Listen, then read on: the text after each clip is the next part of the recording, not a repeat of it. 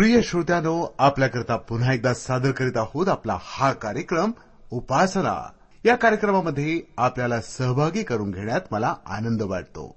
मित्रांनो देवानं मानवाला आपल्यासारखंच उत्पन्न केलं आपल्या प्रतिरूप असं निर्माण केलं आणि मानवाला आशीर्वादही दिला की फलद्रूप व्हा बहुगुणित व्हा पृथ्वी व्यापून टाका आणि ती सत्तेखाली आणा.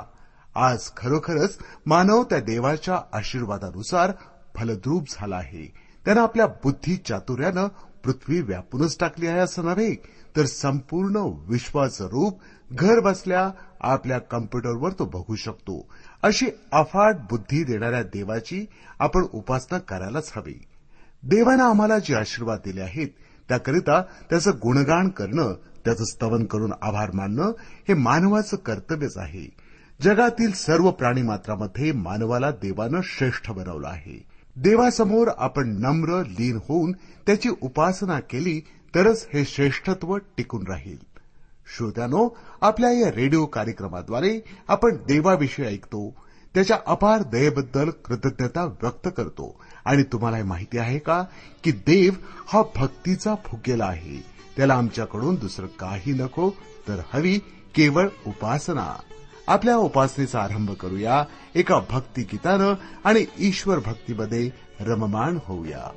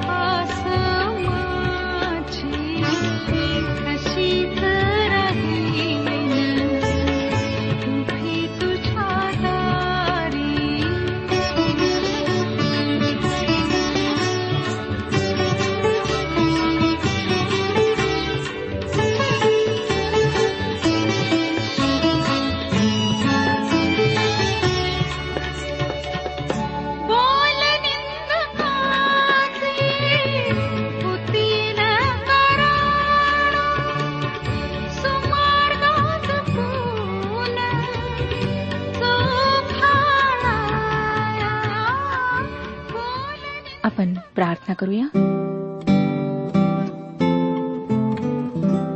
सर्वसमर्थ पवित्र परमेश्वर पित्या ही वेळ दाखवलीस म्हणून आम्ही तुझे आभारी आहोत. प्रभू तुझे महान उपकार आहेत की तू आम्हाला ह्या पृथ्वीवर जिवंत ठेवलेला आहेस. तू आमच्या सर्व गरजा भागवल्यास आजपर्यंत तू आमचा मार्गदर्शक झालास आमचा मेनपाळ झालास.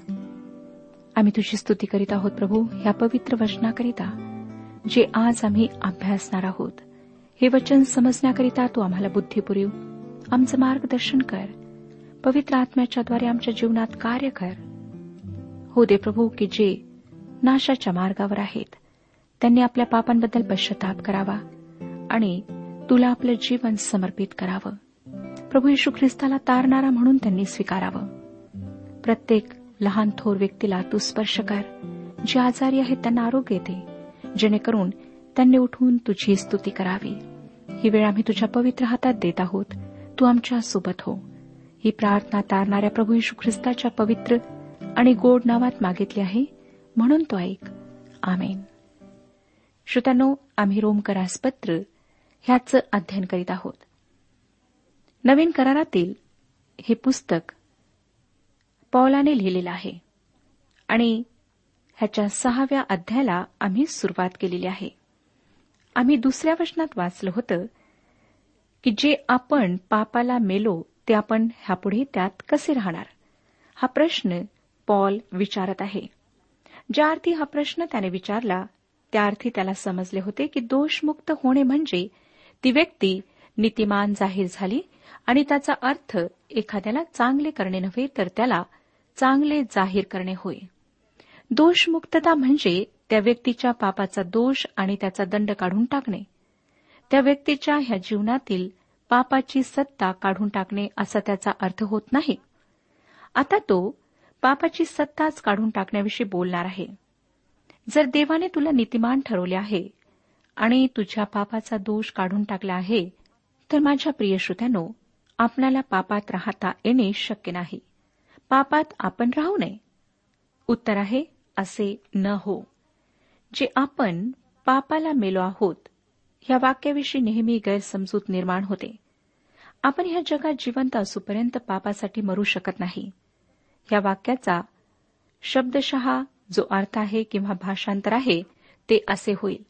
जे आपण पापासाठी मृत झाला आहोत ते आपण. हा फरक लक्षात घ्या. आपण येशू ख्रिस्त जो आपल्या ऐवजी आपल्या जागी मरण पावला त्याच्यात त्याच्या व्यक्तित्वात मेलेलो आहोत. आपण ख्रिस्तामध्ये पापासाठी मेलो आहोत पण आपण पापासाठी मेलेलो नसतो. कुठलीही प्रामाणिक व्यक्ती हे कबूल करेल की तो अशा ठिकाणी पोहोचू शकत नाही ज्या ठिकाणी तो पापासाठी मृत झाला आहे. हा देवासाठी जगण्याची जबरदस्त इच्छा होण्याच्या पायरीपर्यंत ती व्यक्ती जाऊ शकते. परंतु तरीही तो जुना पापी स्वभाव अंतरी राहतो. हे मात्र तिला माहीत असते. या अशा वचनामुळेच काही खूपच प्रामाणिक लोक ज्यांना मी महान फसवे संत म्हणते ते कधीही पाप करणार नाहीत अशा पातळीवर आम्ही पोहोचलो आहोत असे समजायला लागतात. श्रोत्यानो विजयशाली जीवन शिकवणाऱ्या समूहातील लोकांचीच ही एक शाखा आहे. त्यांना असं वाटतं की ते परिपूर्णतेच्या कळसाला जाऊन भिडलेत व सिद्ध झाले आहेत. अशा लोकांचे निरनिराळ्या प्रकारचे गट आहेत. आता आपण तिसरं वचन वाचूया. रोमकरास पत्र सहावाध्याय आणि तिसरं वचन. किंवा आपण जितक्यांनी ख्रिस्त येशूमध्ये बाप्तिस्मा घेतला तितक्यांनी त्याच्या मरणात बाप्तिस्मा घेतला ह्याविषयी तुम्ही अजाण आहा काय? ह्याही वचनाविषयी गैरसमज करून घेण्यात आला आहे. ह्या वचनात जर तुम्हाला पाणी दिसत असेल तर ह्या वचनाचा खरा अर्थ आपणाला गवसलेला नाही. श्रोत्यानो बाप्तिस्मा हा शब्द वापरत असता पौलाला नेमका कुठला अर्थ अभिप्रेत होता? हा प्रश्न आहे. बाप्तिस्मा म्हणजे पाण्याचा बाप्तिस्मा असा अर्थ पौलाला इथे प्रगट करायचा आहे असे मला वाटत नाही. गैरसमज करून घेऊ नका. मी पाण्याच्या बाप्तिस्म्यावर पूर्ण विश्वास ठेवते. आणि हा सुद्धा विश्वास ठेवते की पाण्यात बुडून दिलेला बप्तिस्मा ह्या ठिकाणी पुढे ठेवून शिकवण देण्यात येत आहे. परंतु वास्तविक पॉल इथे ख्रिस्ताशी एकरूप होण्याविषयी बोलत आहे. इथे भाषांतरकारांनी ग्रीकमधल्या बॅप्टेसो ह्या शब्दाचे व्यवस्थित भाषांतर न करता अगदी शब्दशः त्याचे रूपांतर केले आहे. म्हणजे काय? की ग्रीक शब्द तो तसाच्या तसा इंग्रजीत वापरून लिहिण्यात आलेला आहे. मराठीत सुद्धा तो शब्द देवनागरीत लिहिला गेला आहे. कारण श्रोत्यानो बॅप्टॅझो ह्या शब्दाला अनेक अर्थ आहेत. माझ्या ग्रीक शब्दकोशात ह्या शब्दाला जवळजवळ वीस अर्थ देण्यात आलेले आहेत. खरे पाहता बॅप्टेझोचा अर्थ केसाला कलप लावणे रंगविणे असाही होतो. वास्तविक आशिया खंडात एक लोकांचा गट असे जे स्वतःचे केस जांभळ्या रंगाच्या कल्पाने रंगवत असत. त्या गटाला सुद्धा बॅप्टायझो गट म्हणत असत. परंतु इथे रोम करासपत्र सहावाध्याय आणि तिसऱ्या वचनामध्ये पॉल ख्रिस्ताशी झालेल्या एकरूपतेविषयी बोलत आहे. आपण ख्रिस्ताच्या मरणात एकरूप झालो किंवा त्याच्या मरणात आपला बाप्तिस्मा झाला आहे. करिंदकरास पहिले पत्र बारावाध्याय आणि तेराव्या वचनात पॉल म्हणतो एक शरीर होण्यासाठी आपणा सर्वांना एका आत्म्यात बाप्तिस्मा मिळाला आहे. ख्रिस्ताच्या मृत्यूत आपण एकरूप झालो आहोत. ह्याविषयी पॉल पुढच्या वचनात अधिक स्पष्ट करणार. आता पॉल म्हणणार आहे की आपल्या पवित्रीकरणासाठी तीन गोष्टी आवश्यक असतात. त्यातील दोन दर्जेवाईक किंवा आपल्या दर्जावर अवलंबून असतात. तर एक आपल्या व्यवहारावर वागणुकीवर अवलंबून असते. ज्या दोन गोष्टी आपल्या दर्जावर अवलंबून आहेत त्या गोष्टींसाठी आपल्याला काही गोष्टी जाणून घ्यायला हव्यात. काही गोष्टींची माहिती असायला हवी. श्रोत्यानो तुम्ही विकत घेणाऱ्या प्रत्येक उपकरणावर ते कसे वापरावे ह्याविषयी काही सूचना दिलेल्या असतात. जेव्हा आम्ही एखादा खेळ विकत घेतो तेव्हा तो आधी आम्ही त्या डब्यातून काढतो आणि ज्या सूचना त्यावर दिलेल्या असतात त्याप्रमाणे सर्व काही करण्याचा प्रयत्न करतो. ते नियम समजून घेण्याचा प्रयत्न करतो. आणि कधीकधी आम्हाला तसे करणे कठीण जाते. आता ख्रिस्ती जीवन जगणे कठीण आहे म्हणूनच ते कसे जगावे ह्याविषयीच्या सूचनाही त्याच्याबरोबर दिल्या जातात. काही गोष्टींची आम्हाला माहिती असायला हवी. पहिली गोष्ट आपल्याला हे माहीत असायला हवे की दोन हजार वर्षांपूर्वी ख्रिस्त मरण पावला आणि आम्ही त्याच्या त्या मृत्यूमुळे त्याच्याशी एकरूप झालो. श्रोतानो प्रभू येशूला वधस्तंभावर खेळण्यात आले. दोषी मी होते. दोषी तो नव्हता. यहुद्यांनी त्याला मारले. त्या रोमी वधस्तंभावर तो मारला गेला. का? तुमच्या आणि माझ्या पापांमुळे. तुमच्या आणि माझ्या पापांनी त्याला तिथे नेले. आपण ख्रिस्ताशी एकरूप झालो. हे आपण जाणून घ्यायलाच पाहिजे. आपल्याला हे माहीत असायलाच हवे हे फार महत्त्वाचे आहे. आपण त्याच्याशी एकरूप झालो आहोत. आता हीच गोष्ट पॉल अधिक विस्ताराने सांगतो. सहावाध्याय आणि चौथं वचन पहा. तर मग आपण त्या मरणातील बाप्तिस्म्याने त्याच्याबरोबर पुरले गेलो. ह्यासाठी की ज्याप्रमाणे ख्रिस्त पित्याच्या गौरवाने मेलेल्यातून उठला त्याचप्रमाणे आपणही नवीन प्रकारच्या जीवनात चालावे. आपण त्या मरणातील बाप्तिस्म्याने त्याच्याबरोबर पुरल्या गेलो. जसे आपण त्याच्या मृत्यूत ख्रिस्ताशी एकरूप झालो आहोत. तसेच ख्रिस्ताच्या पुनरुत्थानातही आपण त्याच्याशी एकरूप झालो आहोत. आज आपण एका जिवंत ख्रिस्ताशी जोडल्या गेलो आहोत. दुसऱ्या शब्दात सांगायचे तर आपल्या पापांचा न्यायनिवाडा झालेला आहे. आपण पुनरुत्थान पावलो आहोत आणि आपण तिथे पलीकडे ख्रिस्ताबरोबर स्वर्गात बसलो आहोत. माझ्या प्रिय श्रोत्यानो तुमच्या पापासाठी दोनच जागा आहेत. तुम्ही ख्रिस्तावर तारणारा म्हणून विश्वास ठेवल्यामुळे दोन हजार वर्षांपूर्वी तो जेव्हा मेला तेव्हा तुमची पापे त्याच्यावर ठेवण्यात आलीत. किंवा तुमची पापे अजूनही तुमच्यावरच आहेत आणि ते पाप तुमच्यावर असल्यामुळे तुमचा न्याय तुमच्यापुढे आहे. तुमच्या पापांसाठी तिसरी कुठलीही जागा नाही. आता पॉल काय म्हणतो? आपण त्या मरणातील बाप्तिस्म्याने अर्थात त्याच्याबरोबर एक रूपतेने पुरल्या गेलो. मी खरे सांगते श्रोत्यानो माझ्या मते बुडून घेतलेला बाप्तिस्मा हा ख्रिस्ताशी झालेल्या एकरूपतेच्या प्रतीकाचे अधिक चांगले प्रगटीकरण आहे. मला वाटतं आत्म्याचा बाप्तिस्मा हा खरा बाप्तिस्मा आहे. पाण्याने घेतलेला बाप्तिस्मा हा एक विधी आहे संस्कार आहे. परंतु तरीही पाण्यात बुडणे ह्या क्रियेमुळे एक महान आत्मिक सत्य प्रगट होते. आज परमेश्वर ख्रिस्ताकडे पाहतो. तो आता मला पाहत नाही कारण मी ख्रिस्तामध्ये आहे. तो माझे तारू आहे. ख्रिस्त मृत्यूच्या पाण्यात गेला आणि आपण ख्रिस्तात आहोत. आणि आपण त्याच्याबरोबर उठविण्यात आलो आहोत. आपण त्याच्याशी जोडल्या गेलो आहोत. हे फार महत्त्वाचे आहे. श्रोत्यानो ह्या गोष्टीकडे दुर्लक्ष करू नका. जर तसे केले तर ख्रिस्ती जीवनाच्या एका महान सत्याला आपण मुकाल. नंतर पाचवं वचन पहा. कारण जर आपण त्याच्या मरणाच्या प्रतिरूपाने त्याच्याशी संयुक्त झालो आहो तर त्याच्या उठण्याच्याही प्रतिरूपाने त्याच्याशी संयुक्त होऊ. दुसऱ्या शब्दात जर आपण त्याच्या मृत्यूच्या प्रतिरूपात कलम लावल्यासारखे एकरूप झालो आहोत तर त्याच्या पुनरुत्थानाच्या प्रतिरूपातही कलम होऊन महत्त्वाच्या संबंधाने आमची वाढ होऊन आम्ही एकरूप हो जशी कलम लावलेली फांदी मुख्य झाडाच्या जीवनाची भागीदार असते तसे आपण सुद्धा ख्रिस्ताच्या जीवनाचे भागीदार हो. ख्रिस्ताचे जीवन आपले जीवन होईल. सहावं वचन हे आपल्याला ठाऊक आहे की हे पापाच्या अधीन असलेले शरीर नष्ट होऊन आपण ह्यापुढे पापाचे दास्य करू नये.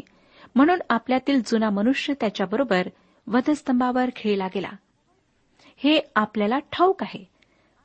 ह्या गोष्टी आपल्याला माहीत असलेल्या अशा आहेत.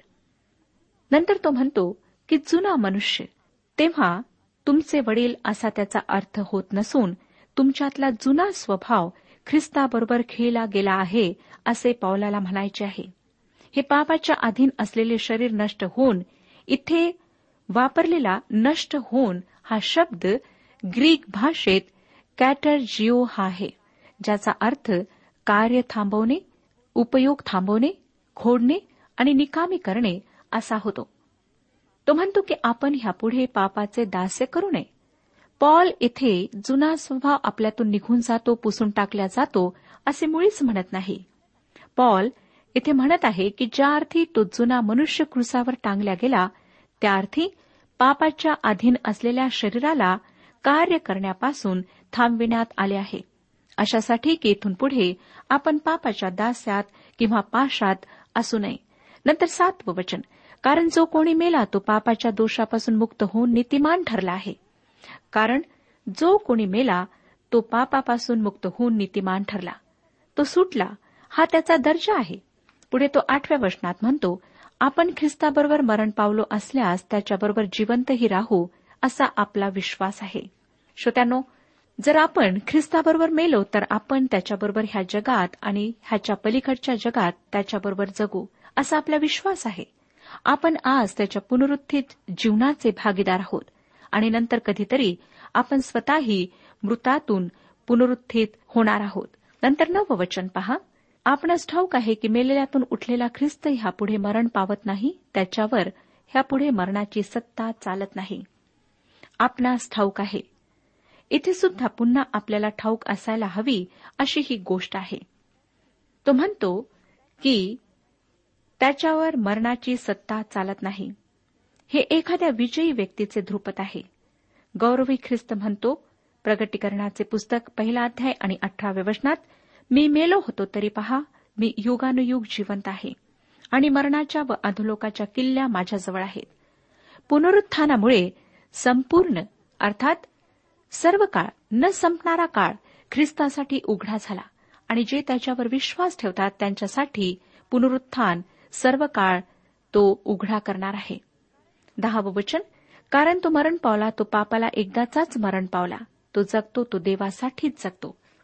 तो एकदाच मेला पण आज तो जिवंत आहे. आणि जे त्याचे लोक आहेत त्यांच्यासाठी मध्यस्थी करण्यासाठी तो नेहमी जगतो. आणि ह्यामुळेच तो आता ह्या क्षणी तुमचे संपूर्ण तारण करू शकतो. आता विश्वासणारे ह्या नात्याने जी दुसरी गोष्ट आपल्याला ठाऊक असायला हवी जी दुसरी गोष्ट आपण मानली पाहिजे ती म्हणजे अकरावे वचन. तसे तुम्हीही ख्रिस्त येशूमध्ये स्वतःच पापाला मेलेले खरे पण देवा प्रित्यर्थ जिवंत झालेले असे माना. श्रोत्यानो या अर्थाने मानणे हा शब्द वापरतात. तसा अर्थ इथे अभिप्रेत नाही. उलट आपण पापाला मेलो आणि ख्रिस्ताच्याद्वारे देवाच्या ठाई जिवंत आहोत ह्या सत्यावर आपण अवलंबून राहायला पाहिजे. म्हणजेच मानायला पाहिजे की एकोणीसशे वर्षांपूर्वी योसेफाच्या कबरेत आपल्यातला जुना मनुष्य मरून पडला. आणि ज्यावेळी ख्रिस्त मृतातून जिवंत झाला त्याच्याबरोबर त्याच्यामध्ये आपणही जिवंत झालो. हे सत्य आम्ही मानायला हवे. बारावं वचन म्हणून तुम्ही आपल्या शरीर वासनांच्या अधीन न व्हावे म्हणून पापाने तुमच्या मर्त्य शरीरात राज्य करू नये. म्हणजेच तुमच्या शरीरात पापाला राज्य करू देऊ नका. तुम्ही तुमच्या शरीराच्या आज्ञा पाळू लागाल इतके राज्य पापाला करू देऊ नका. श्रोत्यानो आपण पाहिले की पवित्रीकरण हा एक दर्जा आहे. ह्याचाच अर्थ आपल्याला काही गोष्टी माहीत असायला हव्यात. म्हणजेच एखाद्या व्यक्तीला देव जसे बनवू पाहतो तसे बनविण्याच्या देवाच्या योजना आपल्याला माहीत असायला हव्यात. दोषमुक्ततेने त्या व्यक्तीला फक्त नीतिमान जाहीर केले. पापाचा दोष त्याच्या माथ्यावरून काढला. परंतु त्याच्या ह्या जीवनात त्याला बदलल्या गेले नाही. दोषमुक्ततेने त्याला नवीन स्वभाव दिला. आता त्या व्यक्तीला माहीत असायला हवे की तो ख्रिस्ताबरोबर पुरल्या गेला आणि त्याच्याबरोबर उठविण्यात आला. देवाची इच्छा आहे की त्या व्यक्तीने पवित्र आत्म्याच्या सामर्थ्यात जगावे. विश्वासणारा जिवंत ख्रिस्ताबरोबर जोडला गेला. दुसरी गोष्ट त्याने हे सत्य मानले पाहिजे. त्यावर अवलंबून राहिले पाहिजे. ते सत्य आहे असे त्याने समजले पाहिजे. आता पहा श्रोत्यानो देवाने विश्वासाने आपल्याला तारले आणि आपण सुद्धा विश्वासाने जगले पाहिजे. आपल्यातील अनेकांनी आणि मी सुद्धा तारण्यासाठी त्याच्यावर विश्वास ठेवला. पण आपल्या दैनंदिन जीवनात आपण त्याच्यावर विश्वास ठेवतो काय? आम्ही विश्वासाने जगायला पाहिजे. आता आपण अगदी व्यावहारिक दैनंदिन वागणुकीच्या विषयाला येऊन भिडलो आहोत. आम्ही स्वतःला देवाला देव केले पाहिजे. देवाला स्वतःला सादर केले पाहिजे. तेरावं वचन पहा. आणि तुम्ही आपले अवयव अनितीची साधने होण्याकरिता पापाला समर्पण करीत राहू नका. तर मेलेल्यातून जिवंत झालेले असे स्वतःस देवाला समर्पण करा आणि आपले अवयव नीतीची साधने होण्याकरिता देवाला समर्पण करा. श्रोत्यानो इथे वापरलेला समर्पण हा शब्द स्वतःला देणे ह्या अर्थाने आहे. रोमकरासपत्र बारावाध्याय आणि पहिल्या वचनात सुद्धा पॉल वापरतो म्हणून बंधुजन हो मी देवाच्या करुणेमुळे तुम्हाला विनवितो की तुम्ही आपली शरीरे जिवंत पवित्र व देवाला ग्रहणीय यज्ञ म्हणून समर्पण करावी. ही तुमची आध्यात्मिक सेवा आहे. हे सेवेसाठी केलेले समर्पण आहे. समर्पण हा शब्द ह्याच अर्थाने वापरण्यात आला आहे आणि त्याचा अर्थ स्वतःला सादर करणे किंवा देव करणे असा होतो. समर्पित जीवनाची कल्पनाच अनेक लोकांना खूप भकास आणि निरर्थक वाटते. आपण समर्पणाविषयी आणि विजयी जीवनाविषयी एकाच वेळी बोलत असतो आणि दोहोत विरोधाभास आपल्याला जाणवू लागतो.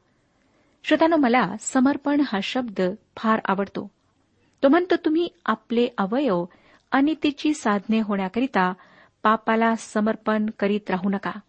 आपल्यापैकी अनेक जण अडचणीत पडतात समस्येत सापडतात. ह्याचे कारण असे की आम्ही स्वतःला जुन्या स्वभावाला समर्पित ठेवतो. आम्ही स्वतःला त्या जुन्या स्वभावाच्या ताब्यात दिलेले आहे. आपण जुन्या स्वभावाने दिलेले आदेश पाळतो म्हणूनच अडचणीत पडतो. त्या जुन्या स्वभावापासून ह्या जीवनामध्ये आपली सुटका होणार नाही तरीही आपण स्वतःला देवाच्या हातात समर्पित करावे असे आपल्याला सांगण्यात आले आहे. जसे श्रोत्यानो पाप करण्यासाठी स्वतःला आपण पापाच्या ताब्यात देतो तसेच आपण स्वतःला देवाच्या ताब्यात समर्पित करायला पाहिजे. तो म्हणतो मेलेल्यातून जिवंत झालेले असे. तुम्ही आता ख्रिस्तामध्ये जिवंत आहात तुम्हाला आता नवीन स्वभाव मिळालेला आहे. तुमचा पुनर्जन्म झालेला आहे.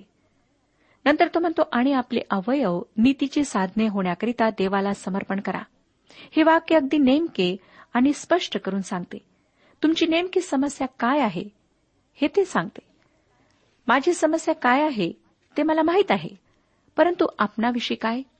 आपल्या जीवनात ती नेमकी गोष्ट कुठलीही असो देवाला समर्पित करा. जर राग आहे तर हा राग देवाकडे घेऊन जा.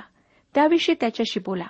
जर आपली निंदा करण्याची सवय आहे खोटे बोलण्याची सवय आहे किंवा चोरी करण्याची सवय आहे जे काही आहे ते सर्व परमेश्वराकडे घेऊन या.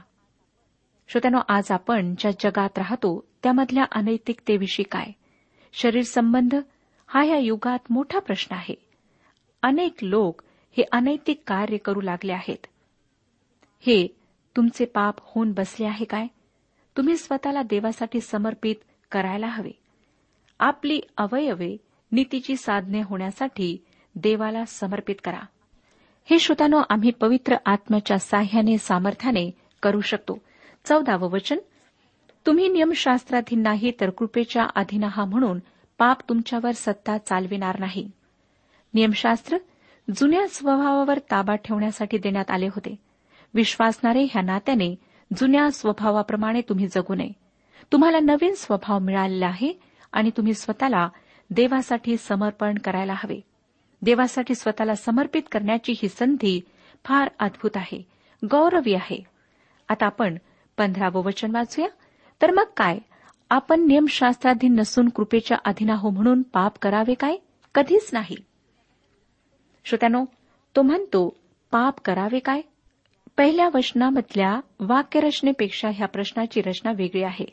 पूर्वी आलेल्या चौदा वचनांमध्ये देव ज्या तत्वांच्या आधारे दोषमुक्तता देतो त्याच तत्वांच्या आधारे पवित्रीकरणही देतो. हे तत्व म्हणजे विश्वास. परमेश्वर हे करू शकतो हा विश्वास. तुम्ही आणि मी हे करू शकणार नाही. जेव्हा श्रोतांनो आपल्या स्वतःच्या बलावर बुद्धिमत्तेवर आम्ही ख्रिस्ती जीवन जगू शकत नाही हे आपल्याला कळते तेव्हा आपण एक फार मोठा धडा शिकलो आहोत. मग मात्र त्याने आपल्यामध्ये येऊन हे जीवन जगावे ह्यासाठी आपण तयार होतो. पौलाचा प्रश्न ह्या ठिकाणी असा आहे की कृपेला आपले महान आणि अंतिम पवित्र कार्य करता यावे म्हणून मदतीची गरज आहे काय? दुसऱ्या शब्दात दैहिक स्वाभाविक मनुष्याला वाटते की काही नियम काही विधी व नियमशास्त्र असायला हवे. ख्रिस्ती जीवन कसे जगावे ह्याविषयी निरनिराळे नियम सांगणारे अनेक गट मंडळांच्या इतिहासात आम्हाला आढळतात. काही तर दहा ऐवजी वीस आज्ञा पाळतात. जर एखादा विश्वासणारा अमुक गोष्टी करतो आणि अमुक गोष्टींपासून दूर राहतो तरच तो ख्रिस्ती जीवन जगत आहे असे ते समजतात. पुढचं वचन पहा काय सांगतं सोळावं वचन. आज्ञा पालनाकरिता ज्याला तुम्ही स्वतःस गुलाम असे समर्पण करिता ज्याची आज्ञा तुम्ही मानता त्याचे तुम्ही गुलाम आहात ज्याचा परिणाम मरण आहे अशा पापाचे गुलाम किंवा ज्याचा परिणाम नीतिमत्व आहे अशा आज्ञा पालनाचे तुम्ही गुलाम आहात हे तुम्हाला ठाऊक नाही काय? श्रोतानो ह्या ठिकाणी तो पुन्हा प्रश्न विचारत आहे. ख्रिस्ती जीवन जगणे म्हणजे काही नियम पाळणे नव्हे श्रोतानो. सतरा अठरा आणि एकोणीस वचनांमध्ये तो म्हणतो की तुम्ही पापाचे गुलाम होता परंतु आता पवित्रीकरणाकरिता नीतिमत्वाला गुलाम असे समर्पण करा. श्रोत्यानो हे फार आवश्यक आहे. बरेचदा आम्ही ह्या गोष्टी विसरून जातो. देवापासून दूर राहतो. स्वतःला पापाच्या स्वाधीन ठेवतो. परमेश्वर ह्या विषयात आपले मार्गदर्शन करो आणि आपणाला आशीर्वाद देऊ आजच्या उपासना कार्यक्रमात परमेश्वराच्या जिवंत वचनातून मार्गदर्शन आपण ऐकलं. आजच्या या वचनातून आपणास काही आशीर्वाद मिळाला असेल यात काही शंका नाही. सुदैव जीवनविषयक काही शंका असल्यास किंवा काही प्रश्न असल्यास किंवा काही प्रार्थना निवेदन असल्यास पत्राद्वारे आम्हास अवश्य कळवा. आम्हाला अगदी आनंदच होईल. पत्र व्यवहारासाठी आमचा पत्ता लिहून घ्यावा. कार्यक्रम उपासना पोस्ट बॉक्स क्रमांक एक शून्य दोन बेजनबाग नागपूर पिनकोड क्रमांक चार चार शून्य शून्य शून्य चार. आमचा ईमेल ॲड्रेस आहे Marathi T T B at radio eight eight two dot com. Email address पुन्हा एकदा ऐका Marathi T T B at radio eight eight two dot com.